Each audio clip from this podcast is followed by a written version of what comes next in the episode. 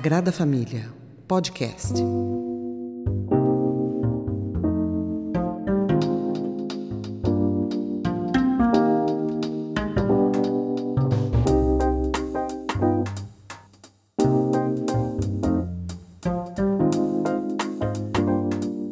Boa noite, amigos e amigas do podcast A Sagrada Família. Estamos aqui para mais um bate-papo com uma convidada, a professora Raquel Tiberi Spir. A professora Raquel, ela é graduada em História pela Universidade Federal de Uberlândia, na qual ela está fazendo agora mestrado em Filosofia.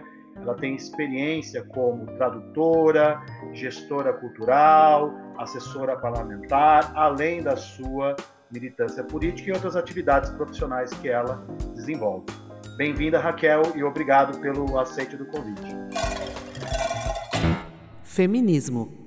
O professor Daniel Plácido entrevista a professora Raquel Tiberi Espir.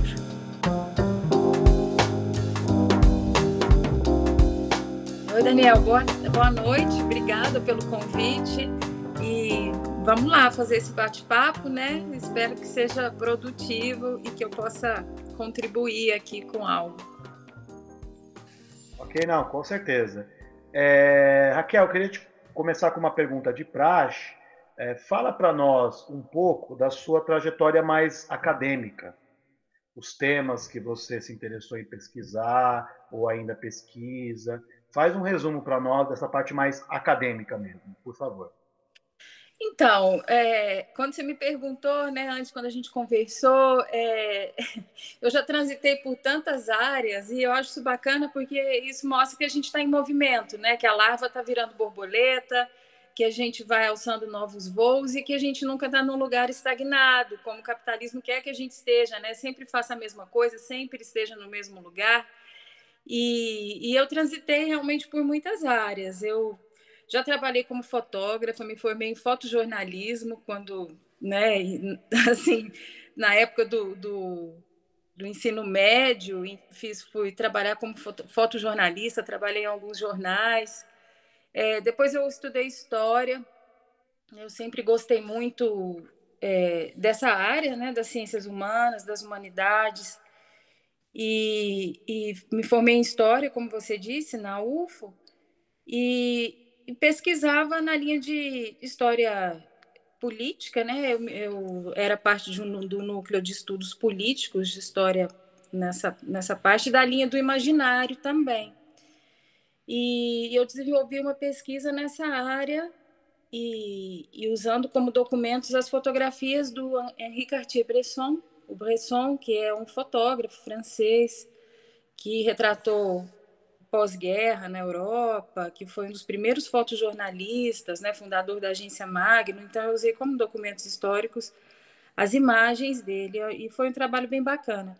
Mas depois eu transitei por outras esferas, assim, eu fiz um mestrado na Espanha em linguística aplicada na área de espanhol e gestão de centros culturais hispânicos.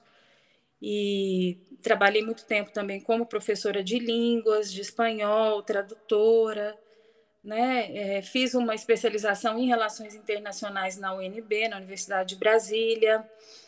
E, e hoje, assim, já há, um, há alguns anos, eu estudo feminismos. Desde que eu morei na Argélia, trabalhei na Argélia como professora de espanhol e colaboradora cultural do Instituto Cervantes.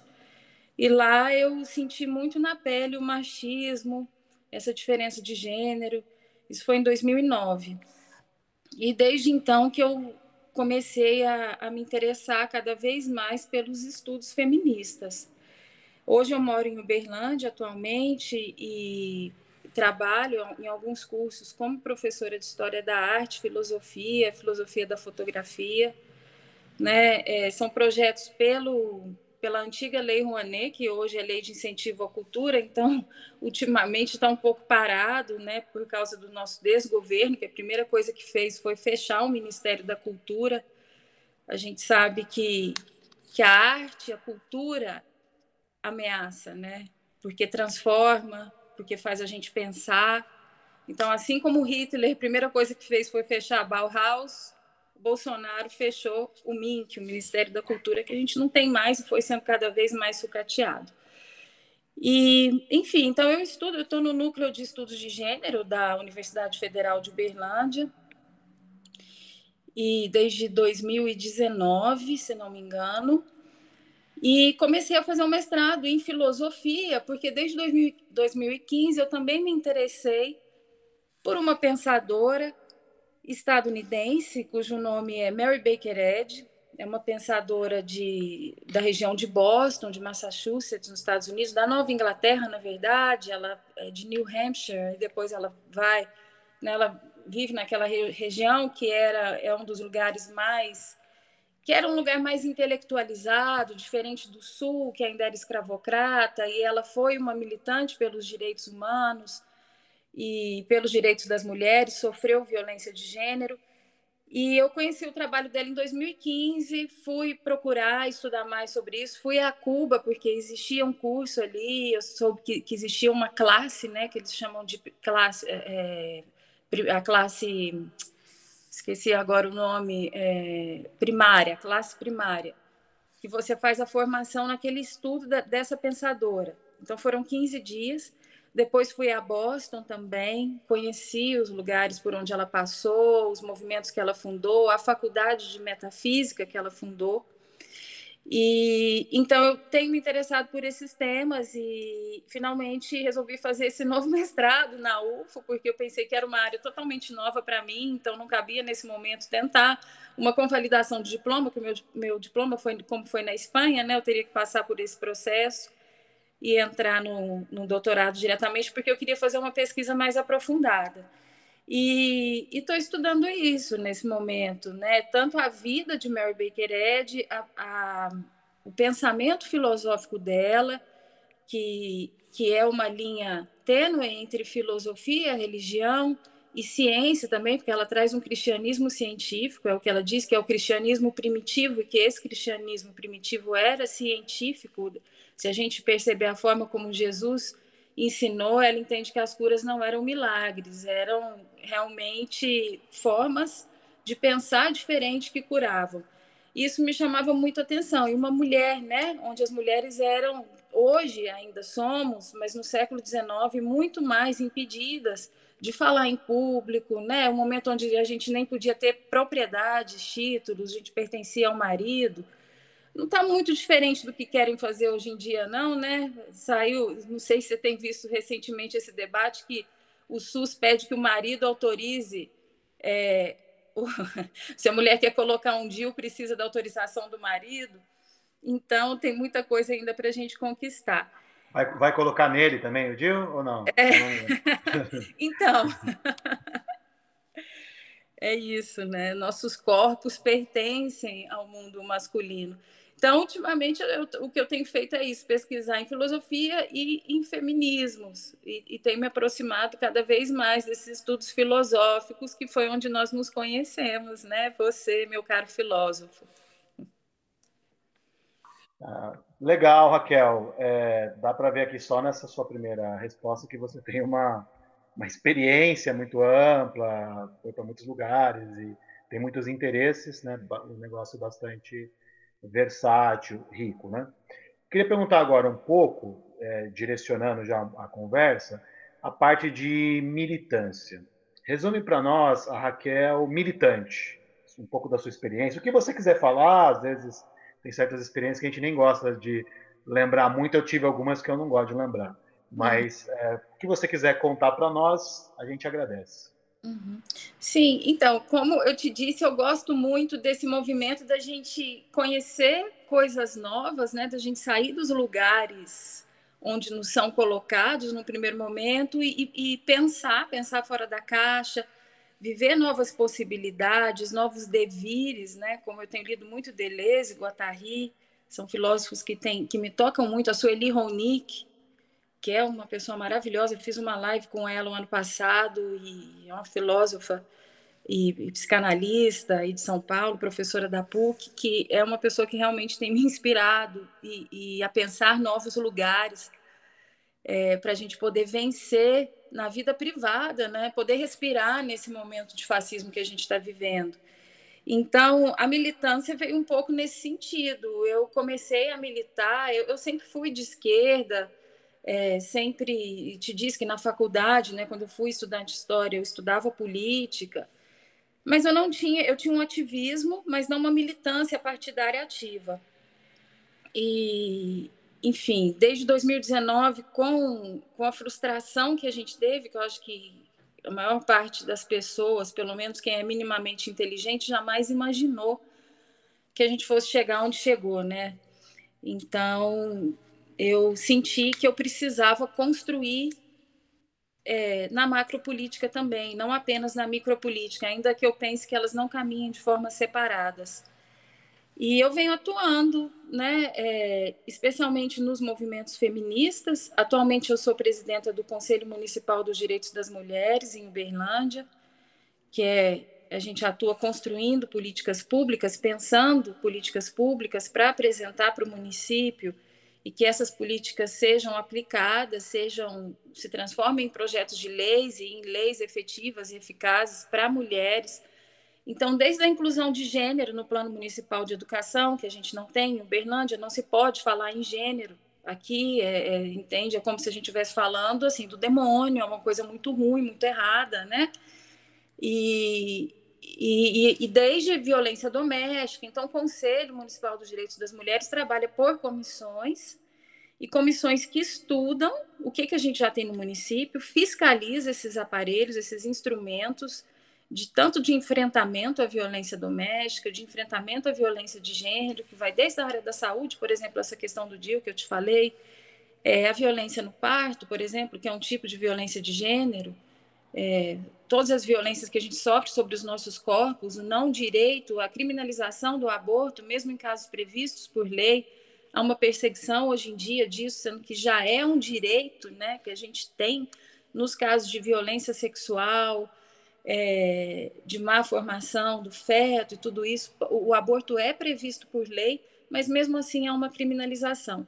Então a gente atua nessa área, tanto na saúde é, da mulher, na educação, na, na questão da segurança pública, no emprego, renda, porque as mulheres pobres, negras, são sempre as que mais sofrem. Existe também a questão do feminismo interseccional, né? o conselho justamente não é da mulher, é das mulheres, porque as mulheres são muitas, são múltiplas. A gente não pode falar em uma única identidade feminina, isso não existe. As opressões que a gente sofre, elas, elas se acumulam e muitas vezes é, quem sofre mais, muitas vezes, não sempre, né? Quem sofre mais é quem está num cruzamento, né? Quem é quem sofre racismo, machismo, gordofobia, é, diferença de classe social ou intelectual. Então essas opressões elas se acumulam. Então a gente fala quando a gente pensa nos feminismos, são muitos feminismos, né? Não é um único, justamente por isso. E, enfim, não sei se eu falei demais, se eu me perdi aqui, se eu saí fora da pergunta, nem lembro mais o que você me perguntou. Ah, da militância, né? Então, sim, é, é no conselho, é, eu também atuo na ONG SOS Mulher e Família, mas isso é mais uma parte de ativismo e trabalho pelo social. A ONG, é, ela foi fundada em 1997, aqui em Uberlândia, é um trabalho pioneiro, quando nem existia a Lei Maria da Penha ainda, a Lei Maria da Penha de 2006. Esse ano, ontem, né, a lei completou é, 15 anos, 15 anos de existência, é uma legislação pioneira, é a terceira melhor legislação do mundo em direitos das mulheres, em proteção à violência doméstica. É uma lei bem completa, mas a gente ainda tem muito que conquistar em muitos aspectos, né? E, e mostrar para a sociedade o que, que é isso, como prevenir essa violência. É, a nossa lei ela só está atrás da Espanha e do Chile, que tem leis avançadas em proteção da mulher. E, e é isso, então atuo no conselho, na ONG, na militância partidária também, atuava até recentemente no diretório municipal do PT e tentei construir ali a Secretaria de Mulheres, mas como eu acredito muito no trabalho de uma vereadora aqui da cidade, que é do PDT, eu estou ajudando ela a construir. É, e, e assim, eu sei que existem as diferenças nacionais e tudo, mas aqui em Uberlândia a gente tem construído um movimento muito forte de mulheres né, nesse, nesses partidos. Então, eu tenho pensado a nível local em como construir para a gente transformar no nacional. Então, tem dado essa formação, estou começando agora, assim, a dar essa formação lá nesse, nesse movimento partidário também de feminismos, mas atuo em diferentes, assim, em qualquer partido que seja de esquerda, que a gente possa construir uma frente, não uma frente qualquer, né, como alguns querem fazer, porque quando a gente quer fazer tudo, acaba não fazendo nada e construindo um, um lugar que vai mais para o liberalismo, para a direita e não sei para onde que vai. Então, construir realmente um feminismo de resistência, de classe, interseccional, pensando todas as multiplicidades das diferenças de gênero que a gente vive, as múltiplas opressões, porque nosso nosso mundo, nossa sociedade é predominantemente é, o rosto que a gente tem, que é como Deleuze coloca isso, né, o, é, o rosto do macho branco, heterossexual, racista, machista, homofóbico.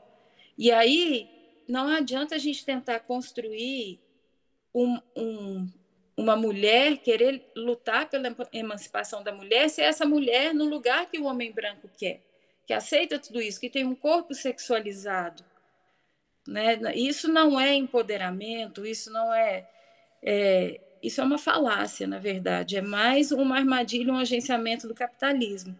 Então, desconstruir, o trabalho é esse, é de desconstrução justamente dessas armadilhas, né? Porque o capitalismo vai tomando conta de tudo e vai agenciando. Então, o que é ser gay? É legal ser assim, assim, assim, então assim pode, né? Então, eu sou homossexual no lugar que o, que o capitalismo quer que eu fique. E não nas múltiplas possibilidades. Eu não posso ser o que eu quiser, pensar diferente, ser diferente, viver diferente, me vestir de outra forma, é, ter uma educação que não pense de forma conservadora e, e daí por diante, né? O seu negro que o homem que pensa nessa linha falocêntrica, esse homem branco com esse rosto, com essa rostidade quer. Então, é o negro que a gente tem dirigindo a Fundação Palmares, por exemplo. Então, né, então de, de que, que isso nos serve? Então, meu ativismo e a minha militância, elas vêm, vêm nesse sentido mesmo, assim, da gente, muito da micropolítica, que é, que é uma área que, que, assim, que é o que Guattari dá um nome de micropolítica, é essa esfera que as linhas mais tradicionais da esquerda, seja ela marxista, leninista, trotskista, socialista, o que for, não considerava que é que são os afetos, a liberdade dos corpos, o íntimo, a vida privada. Tudo isso tem a ver com a micropolítica. Se a gente não desconstrói no nosso relacionamento, na maneira de lidar com o outro, né, em como eu penso meu corpo, no olhar que o outro tem sobre o meu corpo, tudo isso é político. E tudo isso precisa estar também na macropolítica, porque a gente precisa formar e ter leis nesse sentido também. Então, eu penso que está tudo muito relacionado, assim como a violência institucional que as mulheres sofrem. Né? Hoje, até hoje em dia existe perseguição às bruxas na África, grupos paramilitares, é, enfim.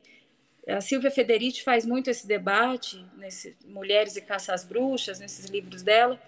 E essas violências, elas é, é como se elas, de alguma forma, aceitassem ou legitimassem a violência doméstica. Está tudo muito relacionado. Todas as violências que nós mulheres sofremos, elas estão muito relacionadas. Mas é isso, assim, vamos, vou deixar você falar um pouco, senão eu falo o tempo todo. Não, só queria comentar que foi este ano, é, foi este ano, eu tive uma, uma experiência aqui de é, um vizinho que agredia a mulher e a gente acabou interferindo. Isso aí ainda está nos rolos aí burocráticos, mas foi um negócio assustador, né? E assim, se a gente não tivesse feito nada, provavelmente ia dar muito ruim para a mulher, né? Uhum. E aí a gente entrou em contato com grupos feministas que ajudaram, pessoal Ministério Público, coletivos, né? Acho que as justiceiras também deram, deram uma ajuda. Mas assim, e é mais assustador ver que elas falando, né? Isso, olha, isso aí, infelizmente, é muito comum. Né? Para você parece uma coisa de outro mundo que você nunca tinha visto, mas é muito comum. Apesar da Lei Maria da Penha, apesar das delegacias das mulheres e tudo, todos os mecanismos né, que foram criados, o, a violência e o machismo ainda são gigantescos né, no, nosso, no nosso país. Queria só comentar isso mesmo, em cima do que você falou. Sagrada Família, podcast. Uhum. Sim, é, bom, a gente. É, é, eu nem tenho os dados agora exatos, porque existe tanta sub, subnotificação e os números mudam tanto, mas são milhares de mulheres mortas é, por, por mês, né, por ano, em todas as partes do mundo.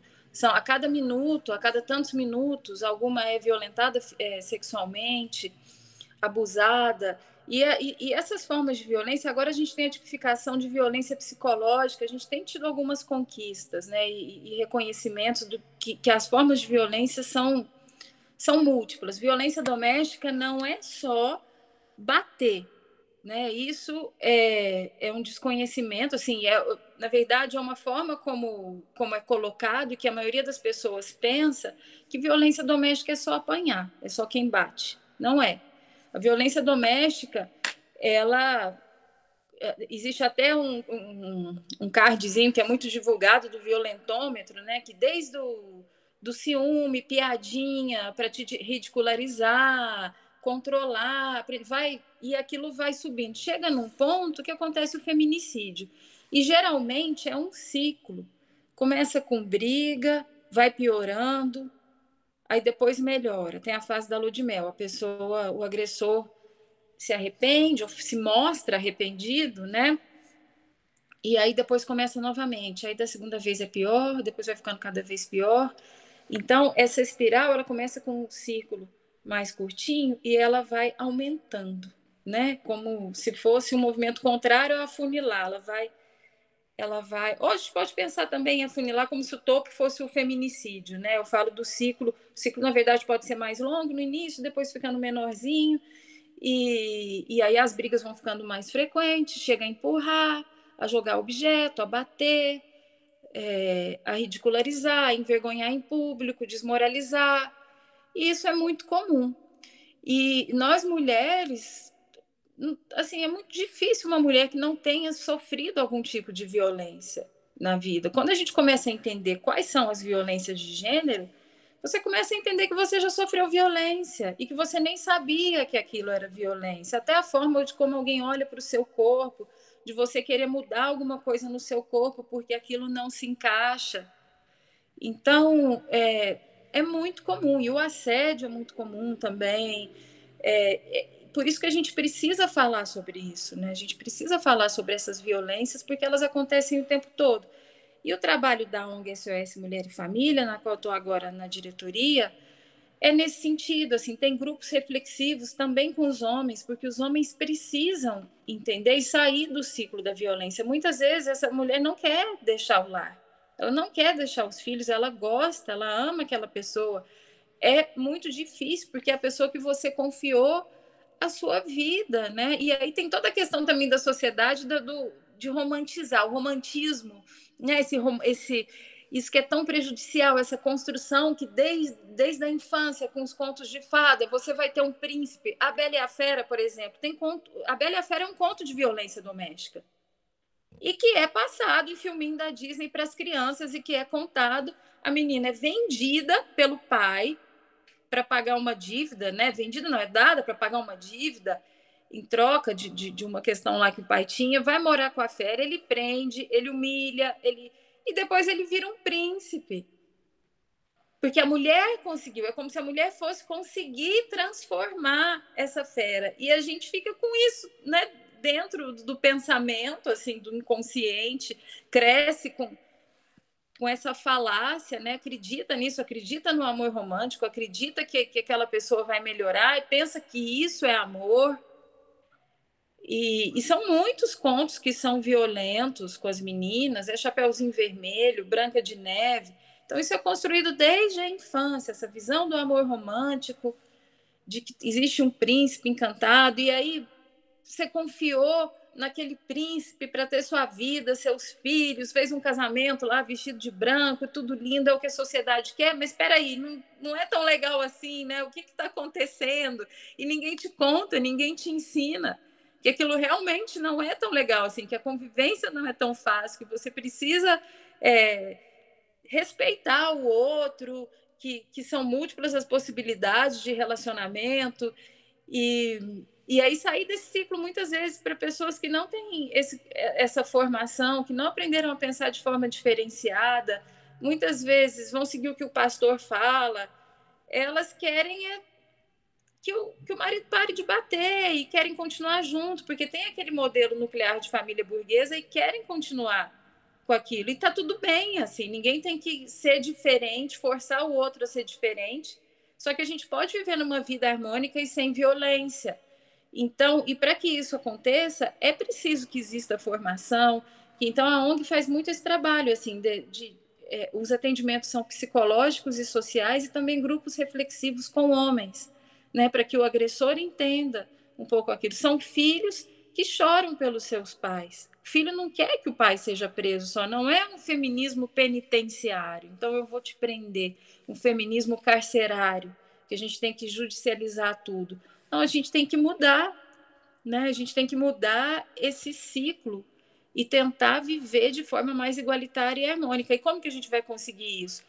Quando a sociedade realmente respeite mais as mulheres, quando a gente tenha mais é, recursos financeiros, mais poder econômico, porque as mulheres recebem, nós recebemos menos, né? nós temos mais dificuldade, uma série de questões, o desrespeito em todos os âmbitos, agora que eu tenho vivido mais na política, é muito grande, interromper a fala, de fazer gaslighting, a mulher é louca, ela é louca, porque a gente não tem liberdade para ser, a gente tem que ser aquele modelo que a sociedade capitalista, patriarcal, falocêntrica, machista criou de mulher. Então você precisa estar naquele lugar.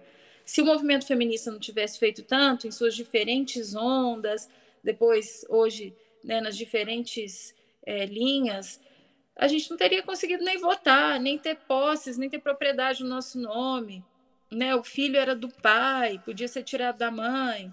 Em muitos países ainda é muito pior que no Brasil, onde mulheres não podem dirigir, né? O filho ainda é do pai. Então a luta ainda é muito grande. A gente ainda precisa ficar bem firme, resistir e continuar lutando para conquistar direitos.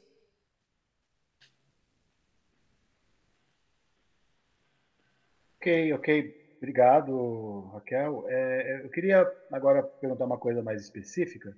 Eu sei que você anda escrevendo e pesquisando sobre uma autora muito, uma autora e militante muito importante, que é a Angela Davis, né? Qual, qual que é o seu interesse na Angela Davis? Ela é uma, uma referência para você? O que, que te interessou nela? É, eu gosto muito da Davis, assim, ela é muito atuante. Hoje em dia assisti recentemente uma recentemente não, né? Porque foi na pandemia e foi online. A gente pensa que foi recentemente, a gente já perdeu meio noção de tempo com esse tempo que não é mais tempo, que é tudo dentro da tela, da caixinha. Mas eu tive a oportunidade de assistir uma palestra online com ela né, durante a pandemia que foi muito bacana, me senti mais próxima e comecei a, a me interessar cada vez mais pelo trabalho dela, de militância. E ela é, é a mulher né, dos pensadores que a gente vulgar, vulgarmente chama de escola de Frankfurt, né, da teoria crítica. E a Davis é professora nos Estados Unidos, foi professora da Universidade da Califórnia, e ela foi perseguida nos anos 60, final dos anos 60, né, se não me engano, pelo FBI, no início dos anos 70, foi presa e justamente porque ela falava disso, falava de revolução, falava dos corpos negros, era uma mulher negra dando aula numa universidade, numa grande universidade. E, e sim, eu escrevi recentemente é, esse trabalho, né, que pode ser transformado num artigo é, transcrevendo uma fala dela no campus, ao lado de Marcuse. E, e eles falando justamente sobre isso, sobre essa, essa necessidade de revolução, de militância, da gente tomar o poder, porque. E aí ela falava na, nessa. É, nesse momento sobre os reitores, né, que estavam os regentes, os, os, dirigentes da universidade que tinham votado pela sua demissão, eles queriam demiti-la e, e todos eles eram homens brancos e, teoricamente, pelo Congresso, pela lei dos Estados Unidos, esses dirigentes eles têm que ser representantes do povo. E ela diz nesse momento: quem que eles estão, quem eles representam, né? Representam quem? Os, os, os donos de bancos, o FMI, o que, quem, quem que eles representam? Né? O FMI eu estou falando de hoje, ela nem, nem fala isso, mas quem é que todos esses homens brancos, empresários, é, da elite, detentores de poder, quem eles representam e que têm assentos no conselho universitário? Né? Quando, e, e o povo? E os imigrantes, e as mulheres, e os latinos? As negras e os negros? Então, ela faz esse debate, e eu gosto muito da Davis, porque ela é uma das pioneiras no feminismo interseccional, né? que, que faz esse debate sobre essa intersecção entre ser negra e ser, ser negro, ser mulher. E, e as falas dela são muito potentes, sempre de luta, né? Eu gosto, gosto realmente muito do trabalho dela. É, Raquel, eu queria te perguntar, é, eu, eu, li muito por cima, então você talvez seja a pessoa indicada para explicar melhor, né? Hoje, né, falando dos feminismos hoje em dia, entre os nomes que se destacam, eu sempre vejo muito sendo citado a Judith Butler e uma que você já comentou que é a Silvia Federich, né? Você poderia, você conseguiria falar um pouquinho de cada uma delas, de repente até contrastando, explicando as semelhanças e diferenças? Pode ser? É, sim, é, na verdade são linhas diferentes, né? De a, a, Butler ela fala sobre o feminismo queer, na verdade teoria queer, não é feminismo queer, teoria queer. E ela fala sobre a performatividade de gênero e que a gente performa. Então a gente começa a desconstruir isso de eu sou homem, eu sou mulher, eu posso performar o que eu quiser. Então é nessa linha que ela faz esse debate que foi tão atacada, ela foi muito atacada quando ela veio ao Brasil, né? por, por esse pensamento retrógrado que quem que, quem que é essa mulher está falando que não existe homem, não existe mulher, mas a Simone de Beauvoir já falava isso, né? Nos anos 60 do século passado, nem sei, na segunda metade, meados do século passado, a Beauvoir já falava. E a Butler fala em performance, que a gente performatiza, né? E a gente aprende a ser mulher, a se comportar dessa forma, os homens aprendem a... E que, na verdade, a gente pode desconstruir tudo isso, tudo é performance. E, e, e isso é muito interessante. E a Silvia Federici, por outro lado, ela já fala do, do trabalho doméstico, da, é, da caça às bruxas, de como a opressão do capitalismo, como a opressão das mulheres foi intensificada e, e foi estruturada a partir do capitalismo. É, quando as mulheres começam a perder as terras durante essa transição para o capitalismo na Europa, e, e ao perderem as terras, elas também se revoltam e, enfim, criam organizações e começam a caçar as bruxas. Obviamente é muito mais amplo que isso, tem várias questões envolvidas, né, mas que as mulheres, que, que o capitalismo realmente estrutura e aprofunda essa opressão. E ela faz esse debate a respeito da, das bruxas e também do trabalho reprodutivo, né, da diferença entre traba trabalho reprodutivo e trabalho produtivo, e o trabalho não remunerado. O trabalho reprodutivo, o trabalho em casa, da criação, do cuidado dos corpos, dos filhos, é, o trabalho doméstico não é remunerado, mas ele é fundamental para a manutenção do capitalismo. É preciso que nós, mulheres, é, produzamos corpos, né? a gente precisa produzir, criar, ter trabalhador. A gente tem que parir para o sistema ter trabalhador. A gente precisa organizar o lar.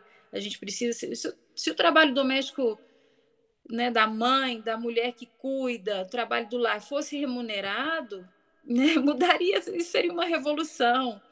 Então a Federici ela faz esse debate. Então são realmente ambas são pensadoras do movimento feminista, mas são teorias muito diferentes. A Butler faz esse debate mesmo da performatividade de gênero né, do, dos corpos em assembleia, tu tem livros bem bacanas. Dela, não é uma, uma pensadora que eu tenha estudado tanto, mas já participei de alguns encontros de estudo sobre ela e oficinas de, é, de, de, teoria queer e tudo, mas a Silvia Federici eu tenho mais leitura, eu me aproximo mais, mas tenho vontade de ler mais a Butler.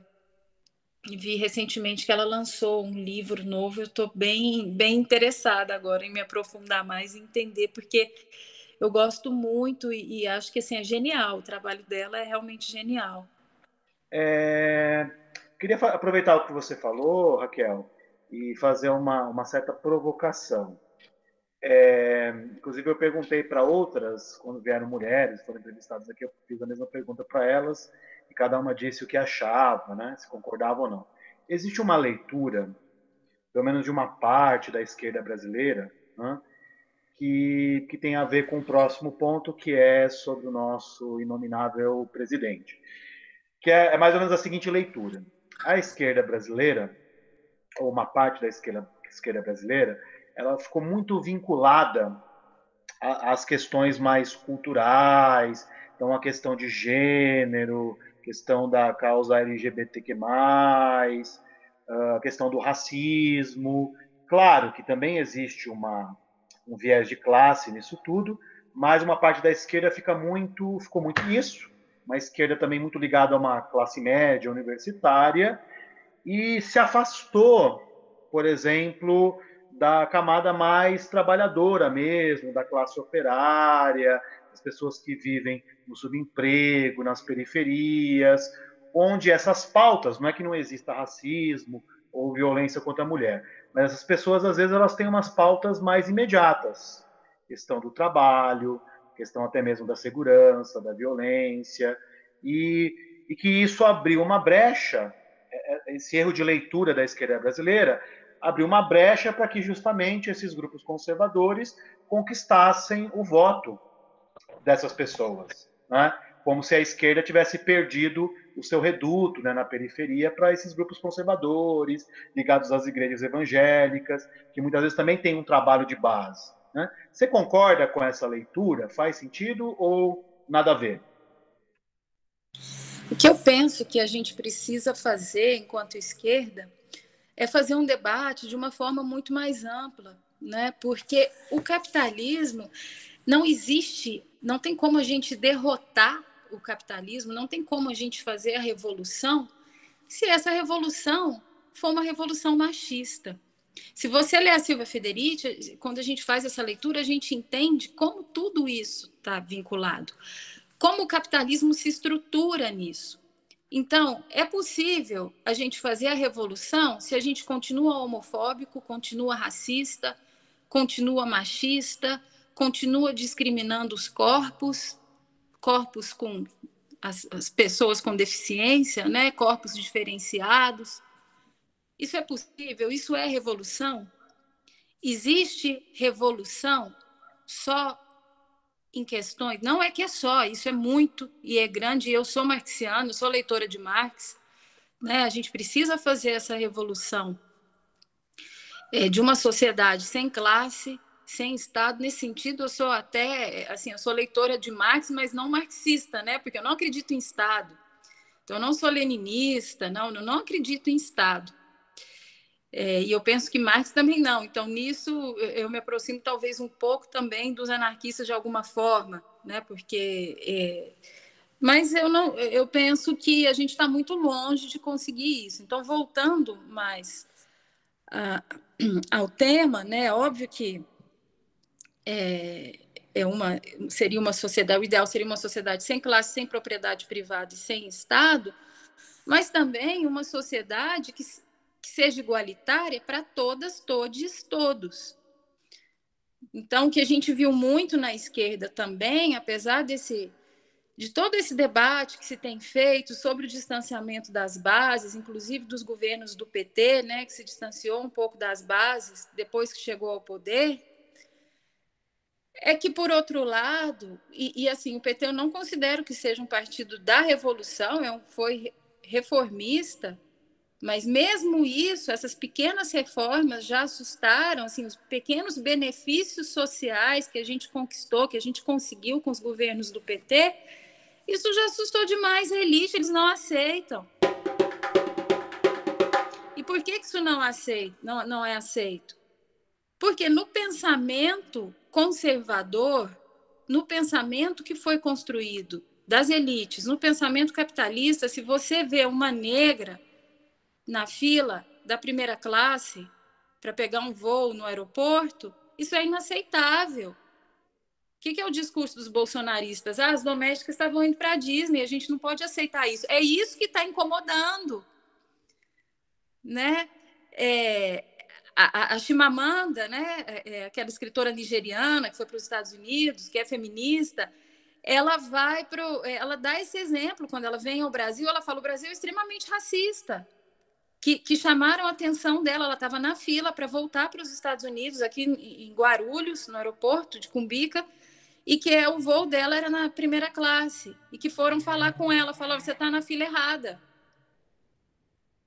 Então, isso acontece no Brasil. E aí, o debate que eu gostaria de fazer, que fosse feito pelas esquerdas, não é uma coisa separada da outra, é entender que é tudo junto. Óbvio que se a gente falar só em feminismo e acreditar que empoderamento é passar batom vermelho né?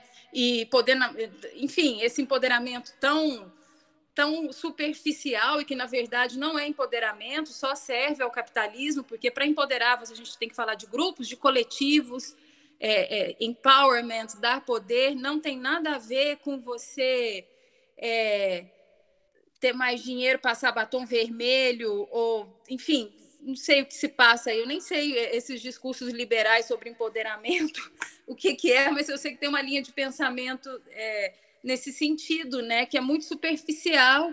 E aí, isso é agenciado também pela direita. Então, a direita também vai falar em luta LGBT, também vai falar, os liberais também, são pautas do liberalismo. Só que a gente quer falar de desconstrução da sociedade patriarcal, burguesa, e isso tem a ver com revolução, isso tem a ver com luta de classes. Então, eu acredito que não existe uma coisa separada da outra. Né? É, com toda é, o meu respeito, o meu amor, é, a minha admiração a todas as lutas do povo cubano, Cuba não fez essa revolução das mulheres. Né? Então, a opressão continuou existindo nesse sentido. Então, a gente precisa fazer esse debate porque é um passo muito maior. Não adianta só vencer. Obviamente, isso porque eu quero, eu quero deixar bem nítido aqui, que quando a gente não tem um prato de comida, a gente não consegue pensar. Né? É, é terrível a gente pensar isso, assim, mas até para apanhar é melhor de barriga cheia, né? A comida é a principal, assim. Então nisso é, eu até me emociono quando eu lembro do discurso do Lula, quando o Lula fala, né, na posse, que quando houvesse um brasileiro passando fome, a gente não ia desistir, que a luta era para isso, que ele queria alimentar. E, e, e, e isso é muito forte. A gente precisa dessa revolução, precisa que as pessoas. Só em Uberlândia hoje tem 6 mil pessoas que não tem uma refeição o dia inteiro, em situação de fome. Né? Isso se agravou muito no governo Bolsonaro, que é um governo da necropolítica, que quer matar as pessoas, que, que, que tem um projeto de destruição, um projeto de fascismo. E, enfim, então eu penso que as lutas elas não estão separadas, mas separadas, mas se a gente faz um debate esvaziado, aí sim, e esse debate esvaziado, ele muitas vezes é, é feito tanto pela direita como pela esquerda. Bom, pela direita porque já é esvaziada, né? Mas pela esquerda tem muita gente que ainda não consegue entender, que, que, que entende de uma forma marxista que é só luta de classes e acabou. E que se a gente superar a luta de classes, aí depois a gente pensa em feminismo, em homofobia. Então, primeiro vamos vencer é, né, é, a, a diferença salarial, vamos. Só que isso não funciona. A gente viu na União Soviética também, devido, claro, que é muito mais complexo e amplo, né, o, o que aconteceu, todo aquele processo que, que não funcionou, que teve questões autoritárias, totalitárias, mas que a gente não vai vencer isso, não, não existe uma revolução verdadeira sem falar dos afetos, sem falar dos corpos, sem falar do respeito, e para mim não, não tem separação assim. Hoje em dia eu não consigo mais fazer essa leitura que que é possível existir uma coisa antes da outra. Eu penso que é tudo junto. Então, quando a gente fala em feminismo, sim, também a gente está falando em um feminismo que seja um feminismo né, de classe, né? É, um pouco naquela linha daquele livro, livro Feminismo para os 99%. Eu tenho ele aqui, estou tentando ver, mas não está por aqui agora. Que, que é muito interessante, assim, que faz esse debate, que, que não tem como ter uma agenda liberal e ser feminista, assim como não é possível vencer a opressão, não, não é possível vencer a fome, vencer todas essas, essas mazelas do capitalismo sem pensar também nesses grupos que são ditos minoritários, mas que são a maior parte da população. Né? São minoritários porque não, não estão no pensamento único, porque o pensamento predominante é aquilo que a gente falou no início, do branco, o hétero. Então, ainda que, que a porcentagem de pessoas assim que se encaixem nesses padrões seja, seja menor, é esse pensamento, é o pensamento majoritário. Então, o restante é minoria. Mas nós não somos as minorias. Não sei se eu te respondi, Daniel, ou se eu viajei demais aqui.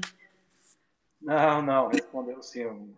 Deu para entender a sua, a sua linha de raciocínio. Não há como separar. As coisas estão nem tanto a um lado, nem tanto ao outro. Precisa das duas coisas. Né?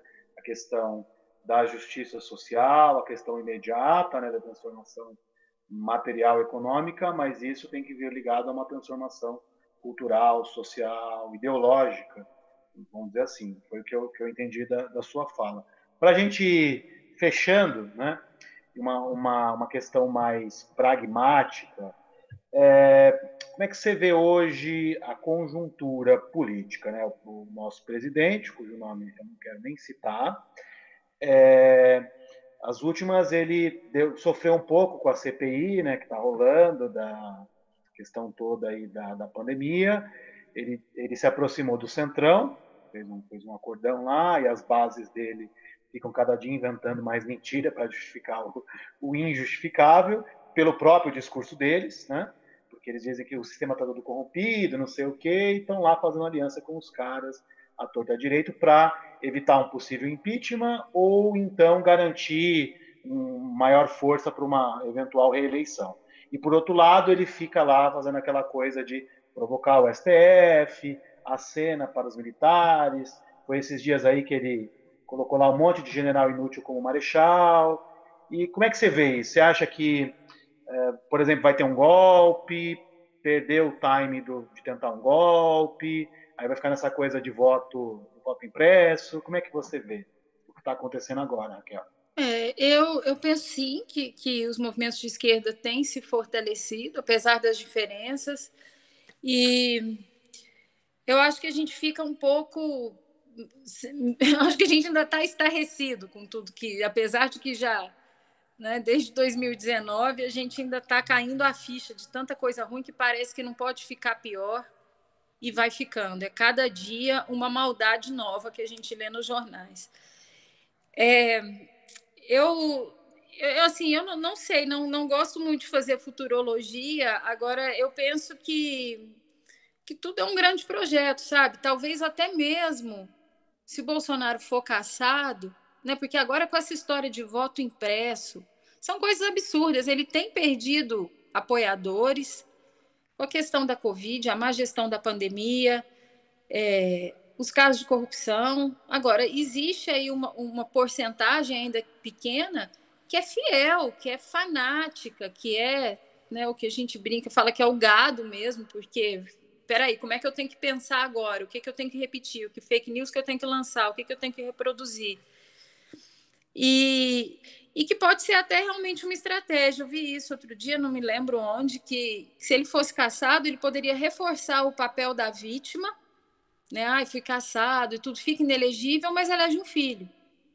E que tudo poderia ser um grande projeto. Então, eu acho que ele vai né, jogando para todos os lados e fazendo maldade, fazendo aquelas sai de moto, vai daí. É, é, é uma coisa horrorosa, né? Assim, eu prefiro nem acompanhar tanto porque é tão ruim e ficar só na minha aqui. É, é claro que a gente tem que sair da bolha, mas eu prefiro muito mais pensar na militância e no que a gente pode fazer para construir do que do que o genocida está pensando em fazer, porque não dá para a gente imaginar ou pensar o que passa na cabeça, nessa cabeça né, tão. Eu não sei o que, que, o que, que é, né? eu realmente nem sei como definir aquilo, se é psicopata, se é o que, que é. Mas eu sei que é o que eu penso, sim, que é um grande projeto de, de poder, de necropolítica e, e um projeto assim terrível, né, de realmente, realmente fascista e ignorante, e ignorante. Sagrada Família, podcast.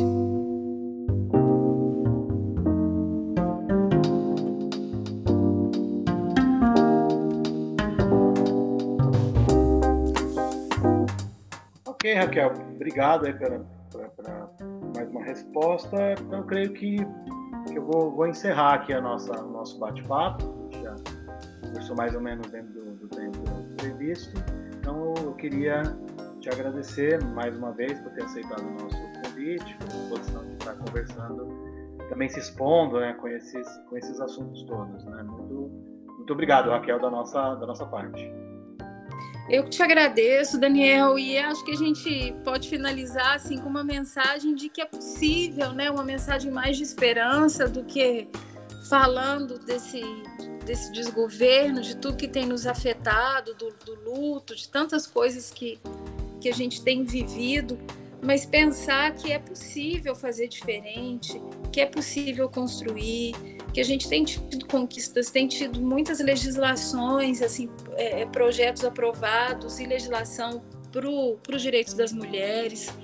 Então, que a gente está caminhando e, e eu penso também que, que isso nos uniu, né? Que, que a indignação que a gente sente hoje com o desgoverno, com os seguidores desse, desse governo ou desgoverno, que também não sei nem como chamar, porque há, há contradições, né? Porque desgoverno seria algo que está desgovernado, que ele não sabe o que está fazendo, mas parece que ele sabe muito bem o que quer e o que está fazendo.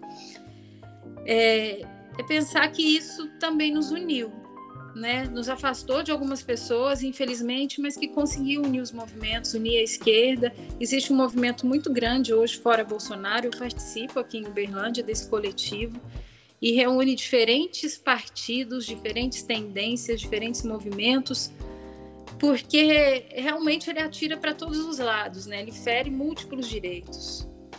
É a saúde, né? O SUS, são as mulheres, são os movimentos, é, o movimento negro, o movimento, os movimentos, todos os movimentos de diversidade, educação, enfim.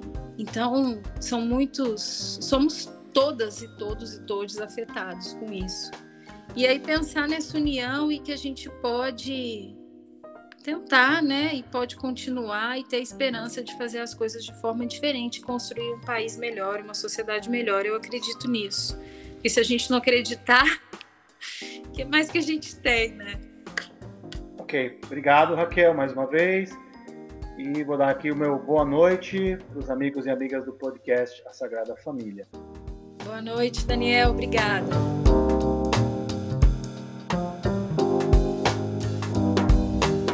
Escreva para nós pelo e-mail sagrada.família.podcast.gmail.com ou através dos nossos perfis nas redes sociais Twitter, Facebook e Instagram.